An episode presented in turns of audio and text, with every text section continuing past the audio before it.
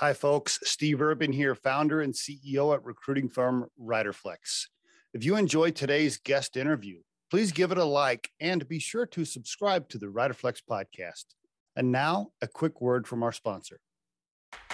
Try the #1 marketing platform for small business. Everything you need from design to marketing to CRM. Learn more at Marketing360.com. Marketing360. Fuel your brand. Andrew Mehta on the RiderFlex podcast. Hello, Andrew. Good morning. Hey, how's it going? You're in Canada, I guess, somewhere. Yeah, just turned afternoon here, actually. Oh, that's right. Where are you? Vancouver or whereabouts are you? I'm in Ontario, so it's noon here. Ontario. All right. You're Canadian? Yeah. Do you have U.S. citizenship as well or no? No, unfortunately I don't. I still got to pay half everything through taxes, fully Canadian. I'm ignorant to how the taxes work in Canada. I really don't know. Is it a lot? Is it more? I mean, is it more than what you would pay in the US or about the same? I have no idea. Yeah, I think for businesses, it's actually pretty good. For people, there's a lot more public services, I would say. Okay. So you definitely pay more than certain states, like obviously Florida or Texas. They would have lower taxes than all of Canada does. Yeah. But, free healthcare. So if you ever need something, you just walk right into the Emerge, you get it done. It's covered. That's pretty good. So even if I don't deal with those things every day, it's nice. It's nice and communal. Somebody needs a puffer. They don't have to pay $250 for it. They pick it up for $10. Yeah, that's pretty cool. We could do a whole podcast. Give and take. We could do a whole episode on the free healthcare thing. The one thing I wish is I have I got some arthritis issues, and I get injections regularly in my back and my neck for pain. And I keep hearing about all the stem cell stuff and these stem cell injections and how everybody's like, but of course insurance doesn't cover that yet in the U.S. Mm-hmm. As far as I know. And then I'm like, man, what? Okay. Then I think about places like Canada. I'm like, free healthcare. I wondered, can you get stem cell shots up there? How does that work? I need those. Yeah, honestly, I do too. So I was listening to a podcast about it. I listened to a few, and I think you can actually get it in the States if you pay cash, but it's different than, it's different than what they offer in like Panama and Mexico. So I'm not a stem cell expert. I'm a pancake expert, but I get really bad neck pain. Me too. It's like right at the back of my head, right? So I was like, oh, I wonder if that would fix that. And I've had a bunch of shoulder problems. I used to compete at a national level for Taekwondo when I was younger, so I have a lot of like head and neck injuries. But yeah, you can definitely get them. They do it in Texas. For sure. Okay, so I heard that, but is it something? And I'm not an expert either. I'm ignorant to a lot of this, but I think isn't it? Well, we're just going to talk shit about it, I guess. So. I know, right? People will be responding, and they'll be like, "You guys have no idea what you're fucking talking about." Yeah, we're gonna look stupid, but it's okay. Is it? I think it's you can get it if you pay cash, but if you went to Mexico, like they can inject more quantity or something. I don't know. It's something like that. But anyway. Yeah, they can alter them. They can alter them to make them more potent for what you want it to do, which you can't do that in the U.S. I see. I mean, hey, if it can stop my pain, I'll do whatever. Like, hey, just tell me where to go. I just don't want to be – I'm not good with pain. Pain's a good business. Right? And I'm not good with pain, man. But anyway, so you were a Taekwondo guy, huh? The national level. Wow. And like in high school or college or when? Yeah. From when I was about 12 to 17, I was on Team Canada as a black belt, a couple different degrees of black belt. Competed all around Canada, a little bit in the States. So that was some short international stint. Got my butt whooped by a Russian kid and got a concussion, and then after that it was just all downhill. I've had a bunch of concussions. Luckily I've recovered, but I remember my first ones. It was right around the time when Sydney Crosby was starting to have concussions, and people didn't really care much or know much about concussions, right? So I remember going to like the best hospitals here where it was kind of like cutting edge research on concussions, and it was Click these buttons on the screen as fast as you can, you know, rest. My mom had to wake me up every hour if I was sleeping for too long. I don't know if the protocol is still the same, but definitely had like a lot of pain and long lasting symptoms after that. But it was fun. It was a fun little career. And now you're all fucked up on the shoulders and arms and legs. You wake up, you sometimes you're like, oh my God, this hurts, that hurts. Yeah. Yeah. My shoulder's really bad. I've dislocated my shoulders a bunch doing that kind of stuff. It's actually more so probably my fault, like practicing groundwork. Taekwondo is more stand-up fighting. I did a lot of bad stuff to my knees.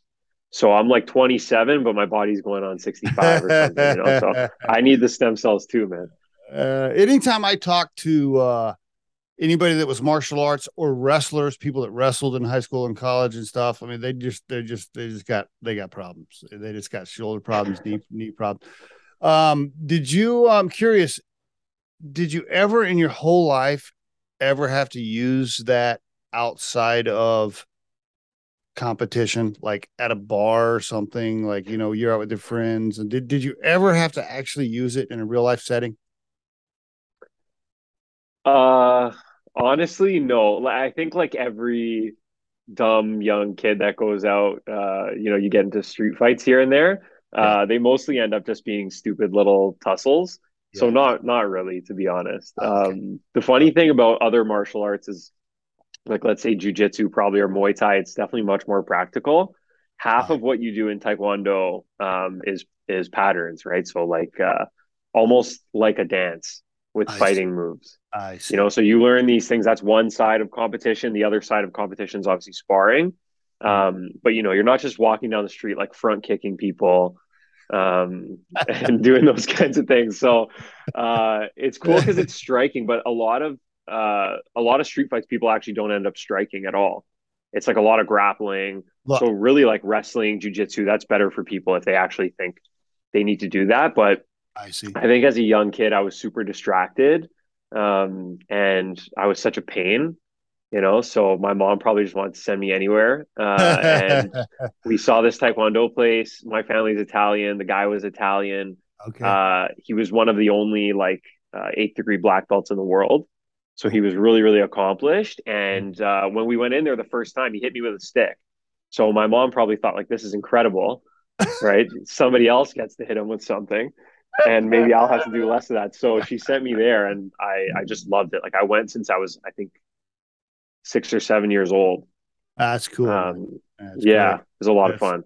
So you were you a rebel kid? Were you a straight A student? Were you like somewhere in the middle, always in trouble, get the cops called? Where were you in the mix there? I felt like school was really boring. I always got really good grades. I think I did better in school probably in high school than in elementary school. I went to an all boys high school. So in elementary school, like the mixed gender or kind of like conventional elementary school I went to, I was just way too distracted, you know, recess, girls, trying to make people laugh. I always want to make people laugh. I think a real pain in the ass. And then in high school, went to this all boys high school, super competitive. It's like a big hockey school here. It's hockey school. Was it like a Catholic all boys school or what was it? Yeah. So it's a Catholic all boys school. Okay. Okay. Pretty famous here. Okay. And, it's like, I love the competition there because there, if you were getting 60s, you weren't cool. Right? The guys who were getting like 90s, 95s, but also playing hockey, playing football, playing soccer, like those were the cool kids, right? So it really kind of pushed you to be better. Okay. I never skipped class. I never took smoke breaks, kind of like the things people would do, I guess, in normal high school. Mm-hmm. I didn't have that experience. And then same thing. And then I went to university and I was just super bored. So I felt like I probably should have challenged myself a little bit more. I ended up dropping out and starting my own businesses. So, how about alcohol, drugs? I mean, were you any of your little casual stuff, partying, or like nothing major, just the normal? No, nothing major, just regular guy stuff. I like my dirty martini once in a while. I never really got into that other stuff, to be totally honest with you. Okay, and what about your folks? What'd they do? Your mom and dad? What'd they do for a living? Yeah, so my dad had a construction company. Oh.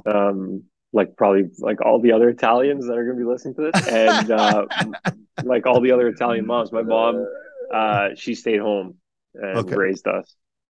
Okay. And your dad, are they still alive? Are they still married? What's their story?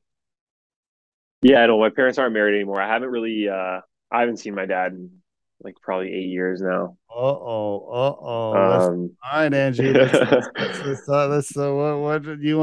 happened? Oh, are we doing this? Sustained relationship. I mean, you know, this happens. What, 8 years? Let's see. How old are you? I'm 27. 27. So when you were 18 or say 17 or 18, yeah, like 19. What you guys 19, got 20, something like that. What happened? Give us a. Let me guess. He wanted you to work for him. You were doing some work for him or something. You were trying to work on the business. Something happened. Am I close? Yeah. You might as well just tell the story for him. That's pretty good one. Yeah. So he had a construction company. Very traditional guy. So, you know, like he wanted everybody you have to follow the rule, right? So my sister and brother were much better at that than I was. So I was always in trouble. My dad used to say things like, when you get a paycheck, you put 30% in your savings, 10% in your 30% your other, something like that. And the 40% you get to spend or something. And like they would set up their banking so it would automatically pull from their paycheck. I'd get a paycheck and I'd be like, man, I want this new bike, I want a PS5, like or PS3 or whatever was out at the time. So as I got older, like when I turned 18, basically it was my job to kind of like run his business. My brother does something else. My older sister, I guess it's not my opinion, but like my dad's opinion, you know, she's a girl. She's probably never going to run in his eyes. Yeah. So it's kind of on me, and I get to the job site, and I just started feeling like it's not really something I wanted to do. Yeah. You know, I really loved sales. I had like a short stint at this sales job, in Vaughan here where I live. And like, I loved that. And then I was telling you a little while ago, I had a short stint as a recruiter. Yeah. That was kind of like right after the stuff with my dad. But then basically when I didn't want to work for him anymore, he was just like, fine, you don't want to listen to me. Like, You don't get to live here anymore. You don't get to. You're still living at home. So it was like, he was like, okay, get out. Yeah. We had a nice life. Like I went to private school. You know, so we had a really, really nice life. And I think that was like a huge turning point for me because I would have grown up to be like such a spoiled brat. I think you know, kind of like with my parents' money. Parents' business, kind of like everything handed to me. And I'm sure you know how it is in those scenarios, right? Like you get a bad mark in school, your parents go, they yell at the teacher, it's a private school, they just change the mark. You know, so it's like you never really face challenges. And then at one point it was, you know, kind of like mutual. Like we were just fighting a lot. I was going back home, it's getting kicked out, I was going back home. And then eventually I was just, you know what, like I probably don't have a future here. And I got to make my own future. Right. So I started some Shopify stores. That was my first business. And actually my girlfriend who I'm still with today, she gave me her credit card to start my first Shopify store. What were you doing? What were you selling? Oh, I was selling everything. So I had from when I was 19 to 24, I had about like 24 Shopify stores or maybe 20 to 24, something like that. I was doing bath bombs, leggings, phone cases, everything, kitty litter scoopers. Wow. It was the drop shipping era, right? Wow. So, okay. All right. Drop shipping was huge. And I was out of my house. I was living with my friends and their university campuses. I was living wherever I could in my car. And the only thing I was trying not to do was, sorry, go ahead. Were you doing the Shopify thing while you were still at university? Or both? No, it was that's kind of like why I had to leave, right? I couldn't really afford university anymore. And I felt like I'm not going to go into student debt for a business degree. Yeah, but I still believe today. Your parents had money. They weren't going to pay for your college, or your dad was like, I'm not paying for it. Well, I was out, right? So I didn't have access to that stuff anymore. When you're like 19, 20, you're still in university. Okay. And of course now I think it was like around second year. I'm getting kind of some of the dates messed up, but Okay. All right. You're doing the Shopify stuff. You're living with your friends. You're not in the inner circle with your dad anymore. You know that movie where they draw the circle and there's a dot. You're like, you're not. Yeah. Like I'm on the little dot on the outside. Are you still getting to go home? Like, you know that thing, like you are here. You're here. The giant circle. It's like you are here. Were you still getting to go home for like Thanksgiving and Christmas and stuff, or none of that? No. I missed that for about probably 3 years while I was out of the house. All right. Yeah, all right. 2.5 years. All right. Okay. All right. So you're doing your Shopify thing. You got your girlfriend. You're living with your friends, and you're thinking, "I'm just gonna." Are you making enough to like make a living? Like, are you? You know? Yeah. So eventually, the thing that I was trying not to do is what I was going to say was like I was trying not to let my girlfriend's family know that this is what was happening. I am a big like I'm a family man because I always just thought like if this ever gets cleared up, this is probably something that's stupid. If this ever gets cleared up, I don't want them to like think my dad's like insane, you know.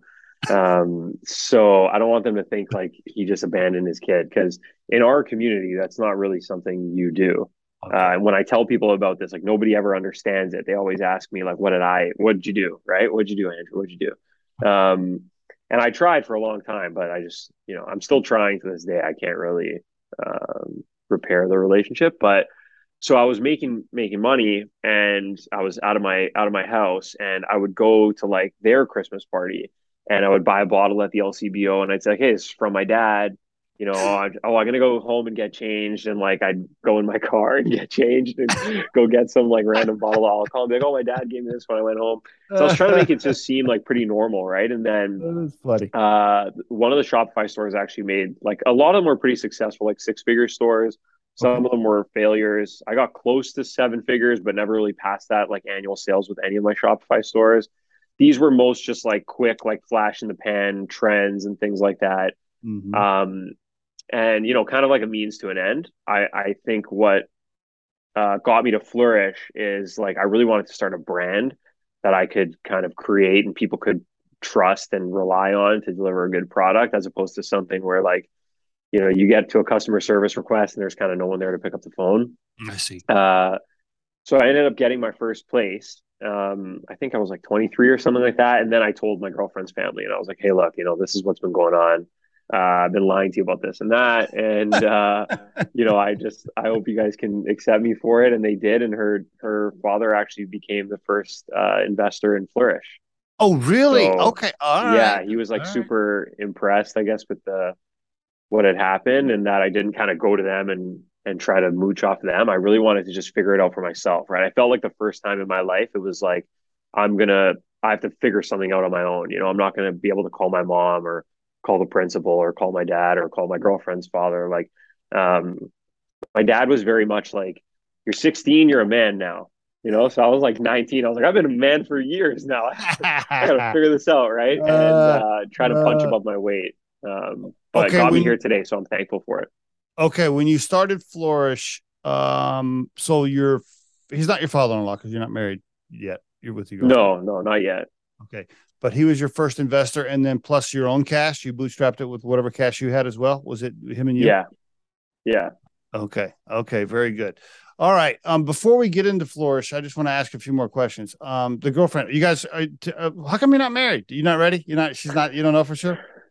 No, I know for sure. I just don't, I don't have the, time right now. I guess we're trying to prioritize the business and, you know, she really, she's awesome. She's always been like such a huge supporter of me. And even though it's a big priority for her, we just bought our first house. Like I think that her and I are on the same page with trying to actually build like a life for us and our future family, as opposed to do the things that kind of society wants us to do.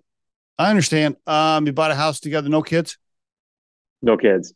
No, my mom would kill me. No kids. Is she Italian? Is your girlfriend Italian? She's Italian. Okay, very good. All right. Yeah. Pretty cool. All right.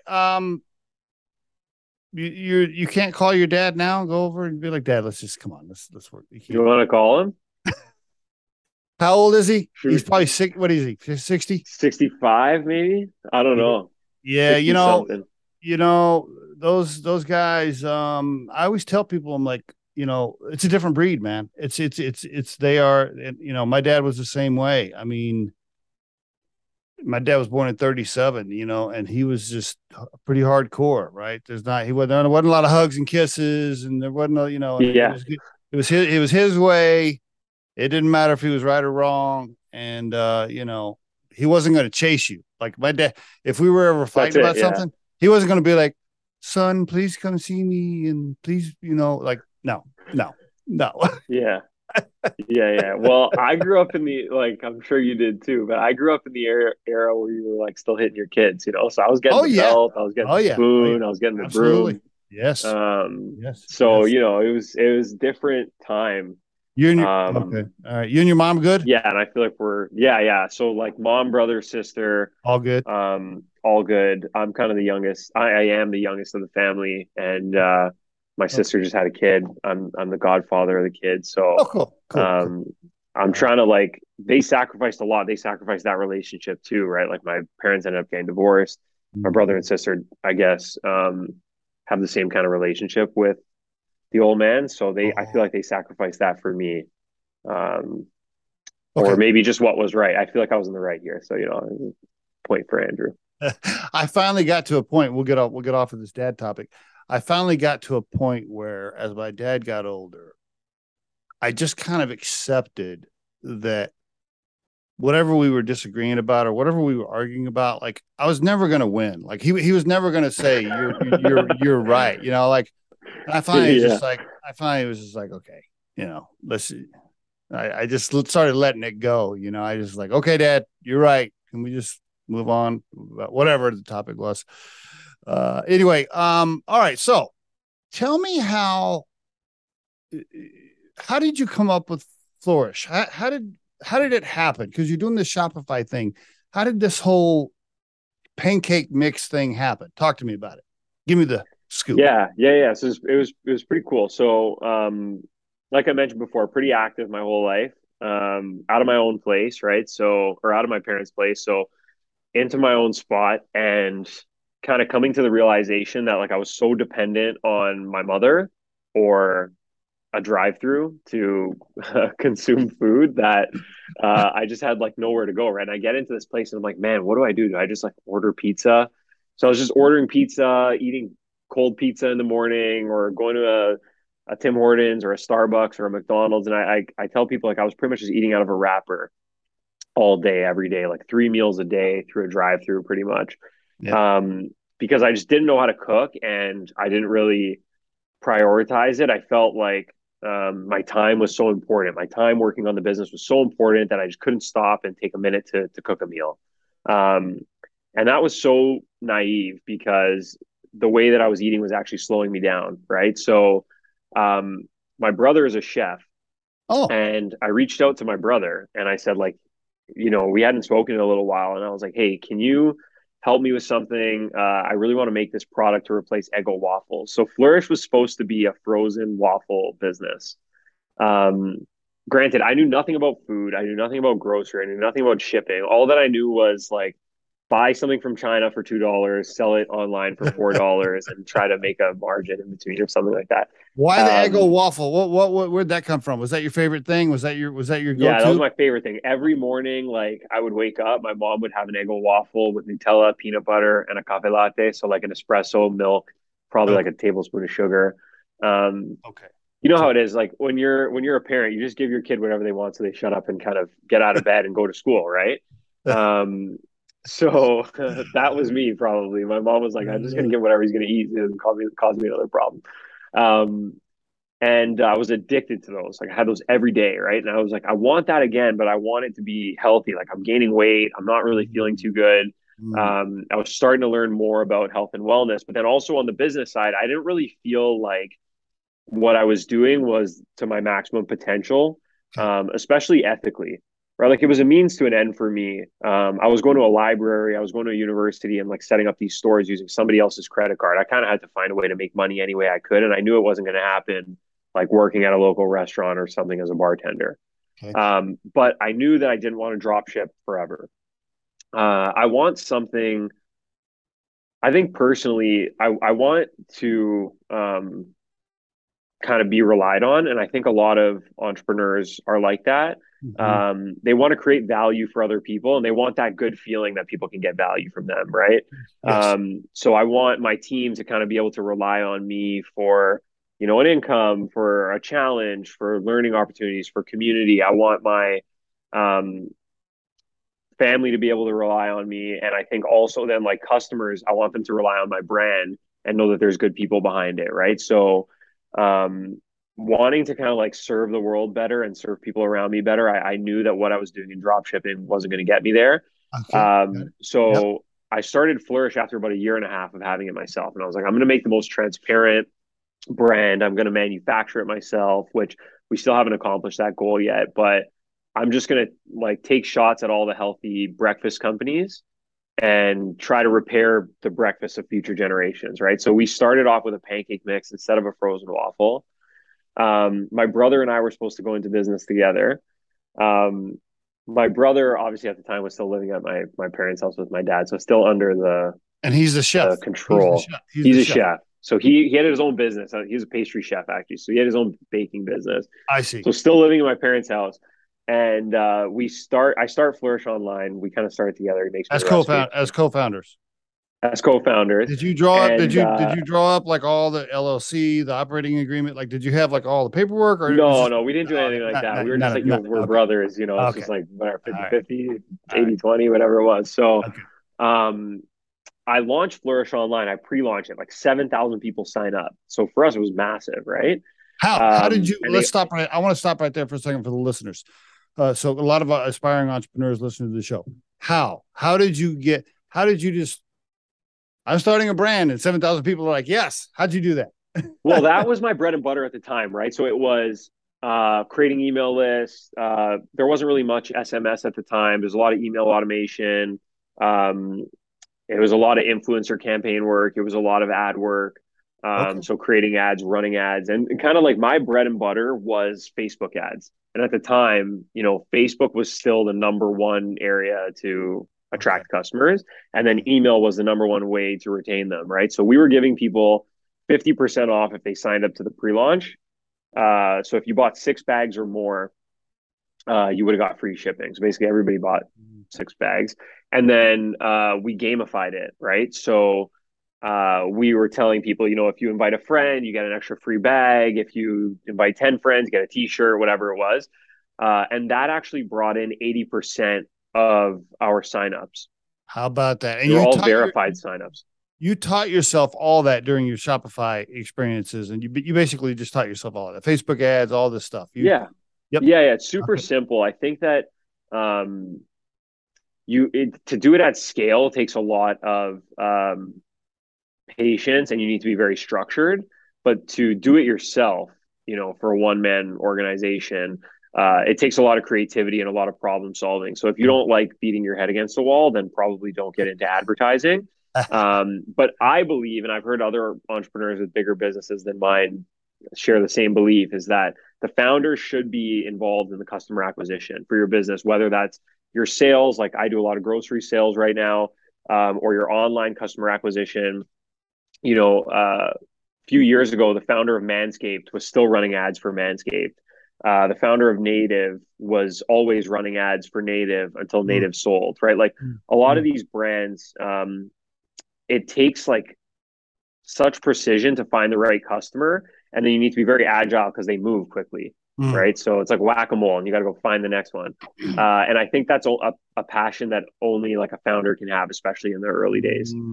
So I was super invested in that. Agreed. So you launched the pancake mix. Was it one flavor, two flavors? How many did you launch when you went live? It was 3 flavors. It was buttermilk, chocolate, and vanilla.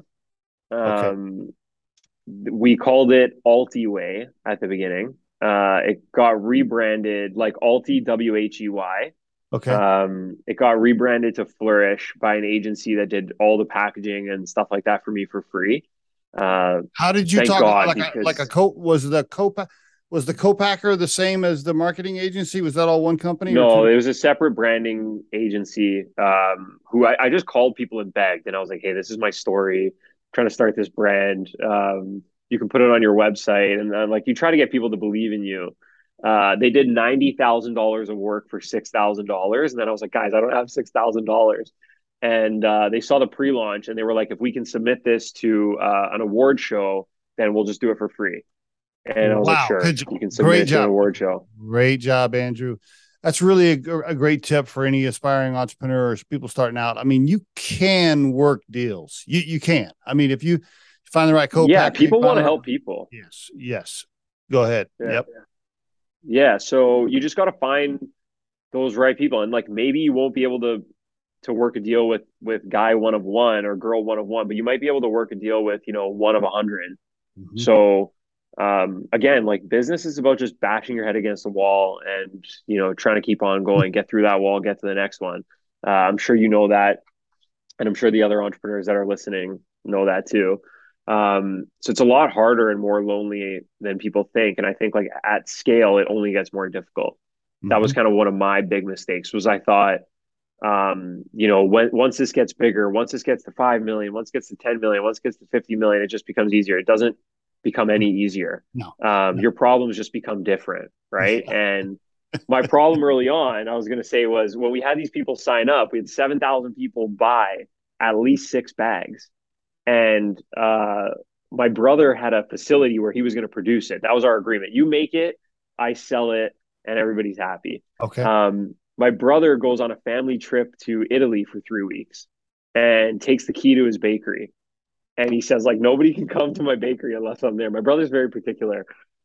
He's like, you can't go unless I'm there. So, like, you got to, like, tell people you're not making it or make it somewhere else. So, again, my girlfriend comes in and saves the day. She introduces me to her cousin who has a bakery. And it was a gluten-free bakery. Okay. So she was letting me go into her gluten-free bakery at night. But she only had a blender that could make 14 bags at a time.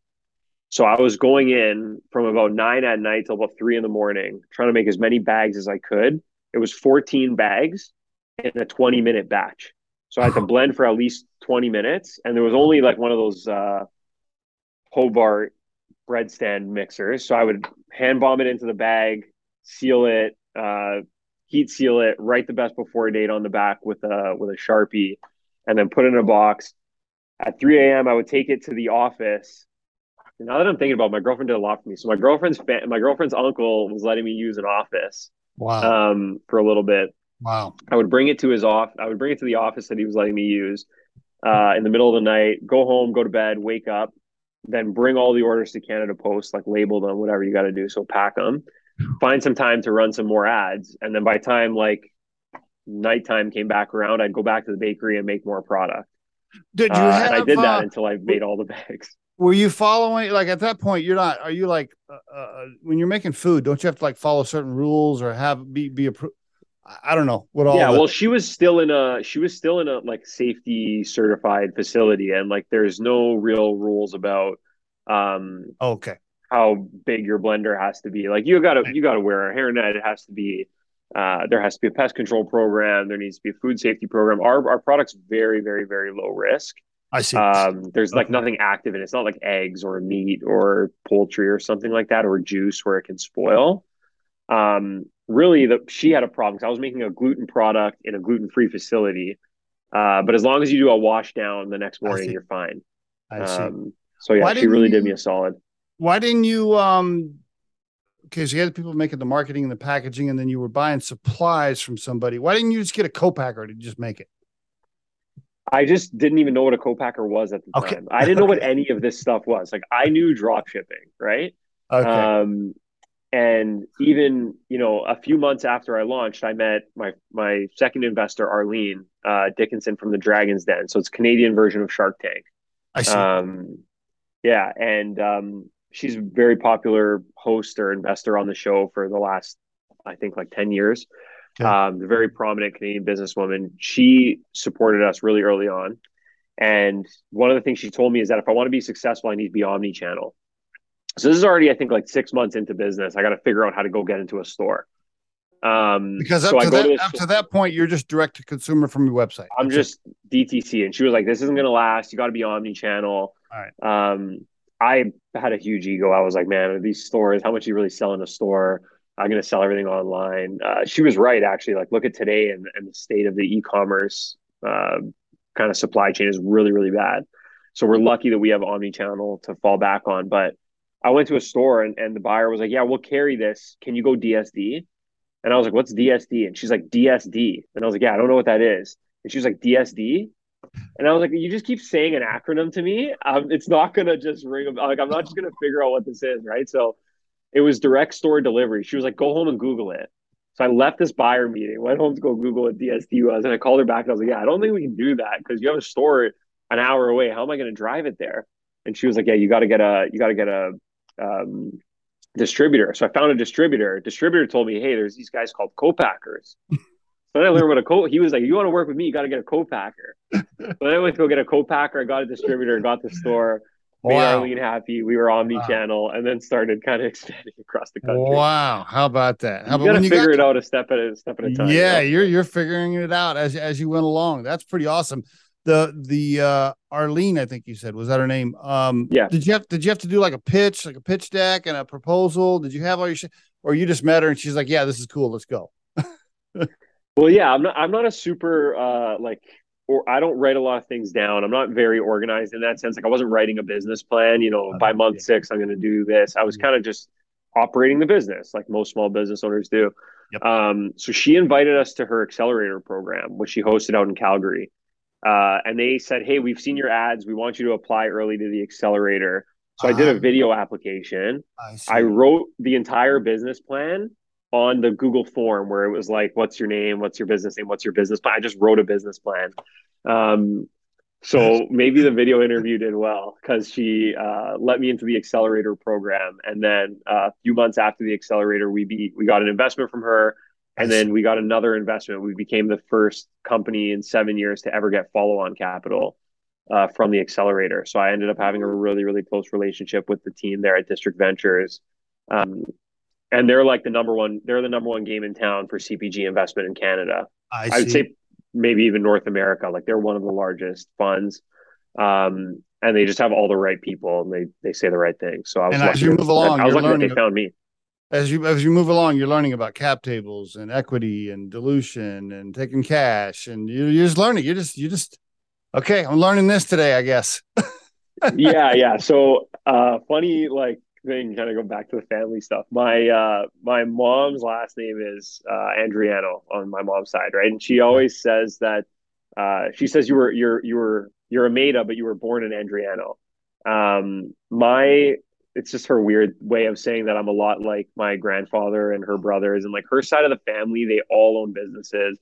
They're all movers and shakers. Like my grandfather, the guy was born in like 1910, he lived to be, I think 100 years old, came here on a boat, figured it out, no cell phones, no internet. And there were times when he had a coffee truck business. Right. So, there were times when he's out of coffee filters. He would go to a local store. He'd buy socks, put it on, use a sock as a coffee filter. Like just those kinds of people that figure it out, Love it, love it. And my nono, my nono, or my grandfather was the kind of guy who it was like, if you would say to him, "Hey, can you do DSD?" He would go, "Yeah, of course I can do DSD," And then he would leave, not knowing what DSD is. He would figure it out and then get it done, right? Man.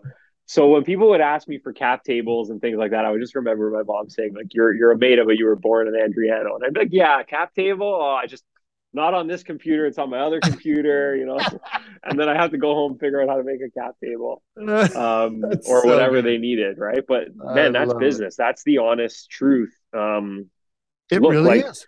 Yeah. Mark Zuckerberg goes to Harvard, starts Facebook. There's lots of people like that too. But the majority of people who are contributing like wealth and value to the economy are people who are figuring it out and getting the right people alongside them, which is actually what you guys do. Kind of a little segue there, but getting the right people alongside them to help them create more value for people and for themselves and their employees, right? And they're just people who are passionate and are smart enough to go figure it out and maybe didn't go to Wharton or Harvard or wherever it is you have to go to become Mark Zuckerberg. I love the hustle, man. I love the hustle. I love the attitude, the grit of just figuring it out, which that's what it takes to be an entrepreneur. If you don't have that, you're not going to make it. I mean, if you're, if you're listening to this episode and you like living in your perfect little world and getting up every day and doing your little routine and then going home and watching your little TV show and taking your dog for a walk with no stress, like if you want that world, you don't be an entrepreneur. yeah, man. I, maybe this in 2022 is not necessarily the right thing to say because it's all about work-life balance. But I think especially in the early days, I just never believed in work-life balance. Yeah. I met this other entrepreneur who started around the same time as me, and I'd call him sometimes in the middle of the day. People who know me, they know that I just call. Yeah. If I ever need to talk to you, I'll FaceTime you, I'll call you. I don't text, I don't email. I want to hear your voice, right? Great. Because I want to get it done now. Yes. Or in 5 minutes ago even. Yes. And I'd call this guy and he'd be like, hey, can't answer at the gym. And it's like 2 p.m. This guy's at the gym. And I would text him and I'd be like, man, what are you doing at the gym? Like, he'd be like, oh, I got to go to the gym to feel good so I could like do better in my business. Be like, okay. That guy's out of business now. And I don't want to say the gym is directly correlated to that, but I just mean like, discipline is not just always doing the things that you hate to do, right? It's about thinking about the things that you should be doing and then actually doing it, right? So those don't need to be things that you love or that you hate. It just needs to be the right thing. And in business, especially as a small business, you need to bat 1,000 every single day. Every little decision that you make, you have to be sure that you're making the right decision for you and your business.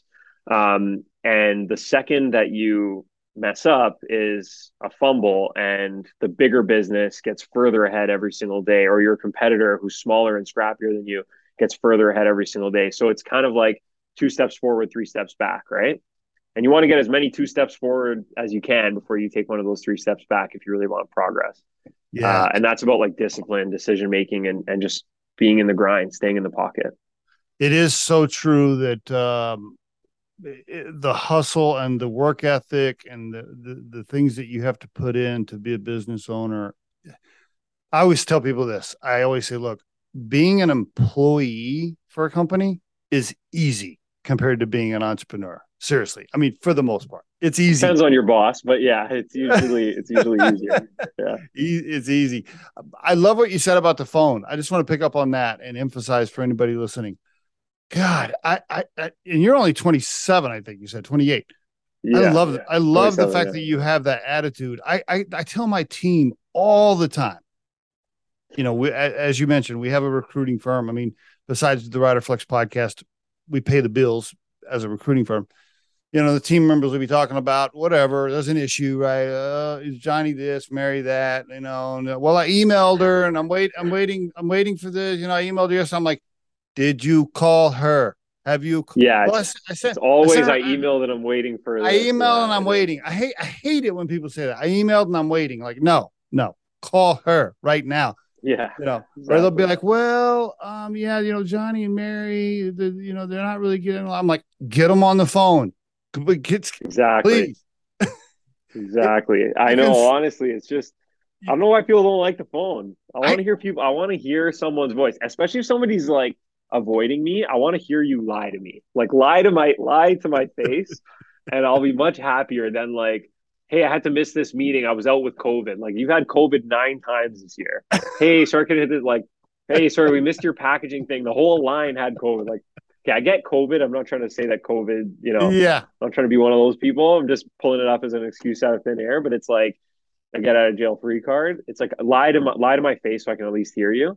Or if we're going to come to a solution, which is better, like we'll do that in 2 seconds on the phone. It goes so much faster. That's the thing people need to understand. You will move at light speed if you'll just pick up the phone. We could do a whole episode on that topic. Okay. Yeah. So as of today, flourishpancakes.com, just so everybody has the URL. Also, Andrew, if you want to connect with him on LinkedIn, Andrew Mehta, M-A-I-D-A. You can look him up there, send him a connection request. As of today, how many SKUs are you selling? What do you got here? So we got 7 in Canada, and we have the same 7 in the States, just U.S. packaging. We're moving into a whole bunch of different areas of breakfast, focused on low sugar, high protein, and really trying to transform like those nostalgic things that we loved in the 80s, 90s, early 2000s, kind of bring them into the future. Based on the building blocks, these foundational building blocks of nutrition, right? Lower your sugar intake, increase your protein, you'll feel fuller longer, you'll snack less, so you'll intake less calories, and you'll just live a better, healthier life. And those protein is a building block, and sugar is like a killer of your progress, right? So we don't really follow fad diets.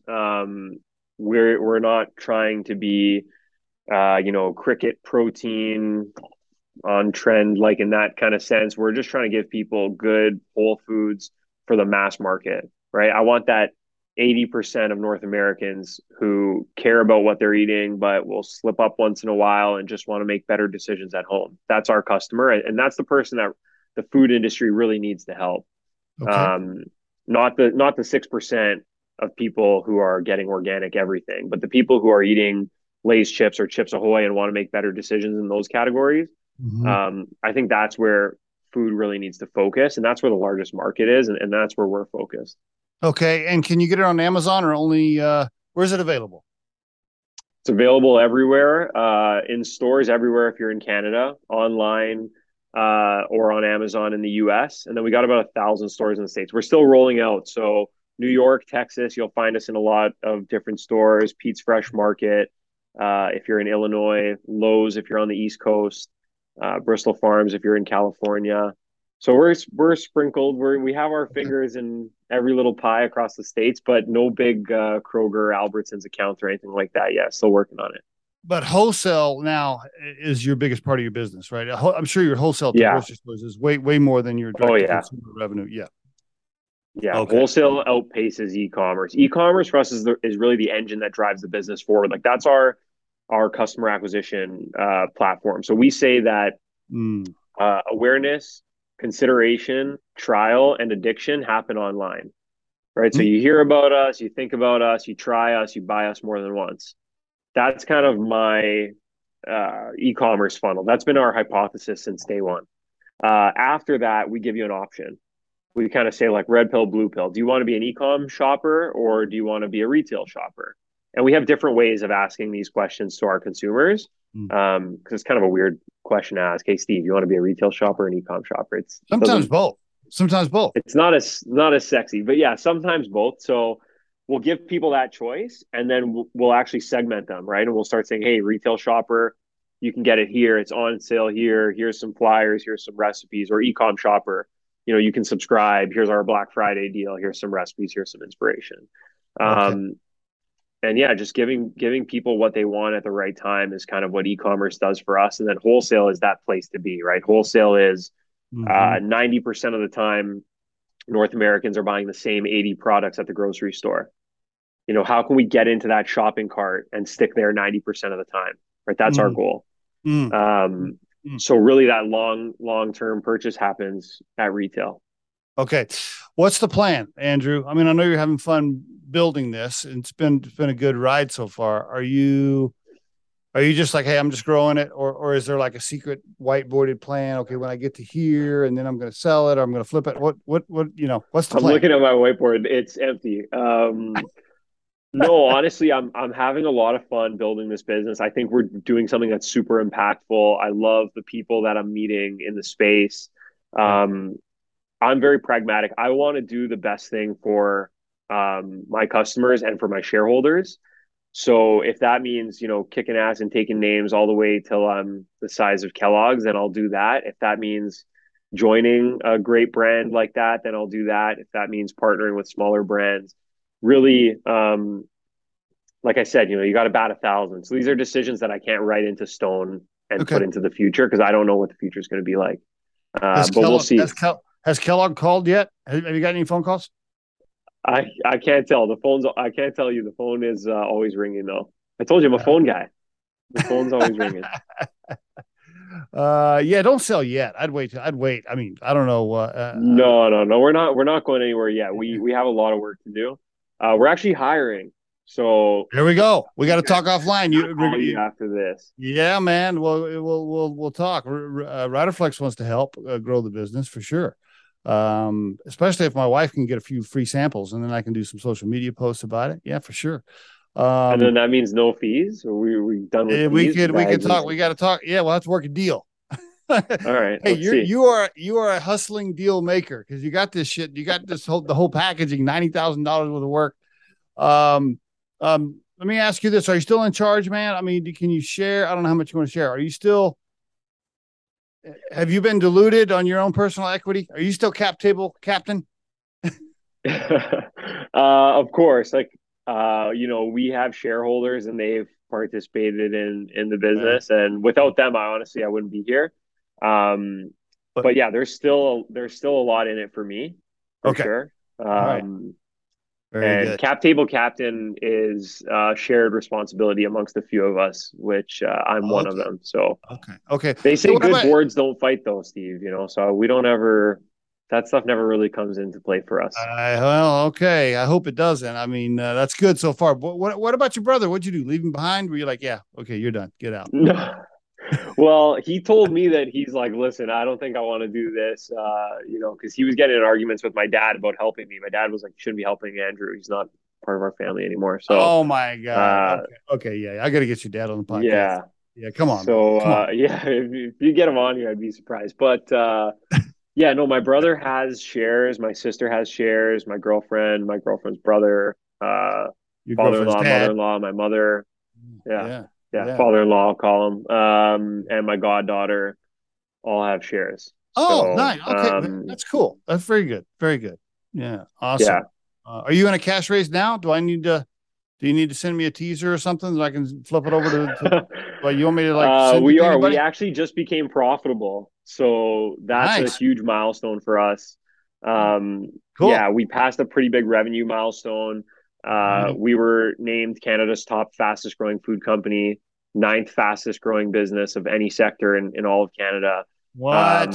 We actually just became profitable. So we are raising, but the beauty of what I get to do now is I get to kind of just sit back and chill on the raise, right? Whereas before I was like begging investors to invest, but trying to play it cool at the same time and be like, no, I got lots of capital to keep going. And then they get your statements and they're like, dude, you're out of money in 60 days. So call me in 60 days. But now I'm chilling. I'm just looking for the best partner to kind of help us take this to the next level. So very good. We'll talk about that offline. I want to tell the listeners real quick. I can so relate when Scott and I started RiderFlex, we used to have it. We called it the how many days until we're dead meeting. And what we would do would be, we would be like, okay, we got this much cash. Okay, if we don't get another customer that we can last for this hour, we got another 62 days before we're out of cash. Okay, cool. Ready, break. And then we just keep going. I like that. I like that a lot, actually. It gives you like a time-bound objective. Yeah, man. It was a lot of fun. Well, Andrew, congrats, man. I mean, really, really cool story. I love the brand. The marketing's good. The website's great. It's healthy for the consumer. It's a fun brand that makes you kind of want to be part of it, right? You want to be like, I want to be part of this. By the way, 7,000 followers on Facebook. I saw, so yeah, you got some good traction, man. It's probably only a matter of time before a big brand calls. Another few years, they call and you cash out. Then you and your girlfriend take a year or two off, and then you do something else.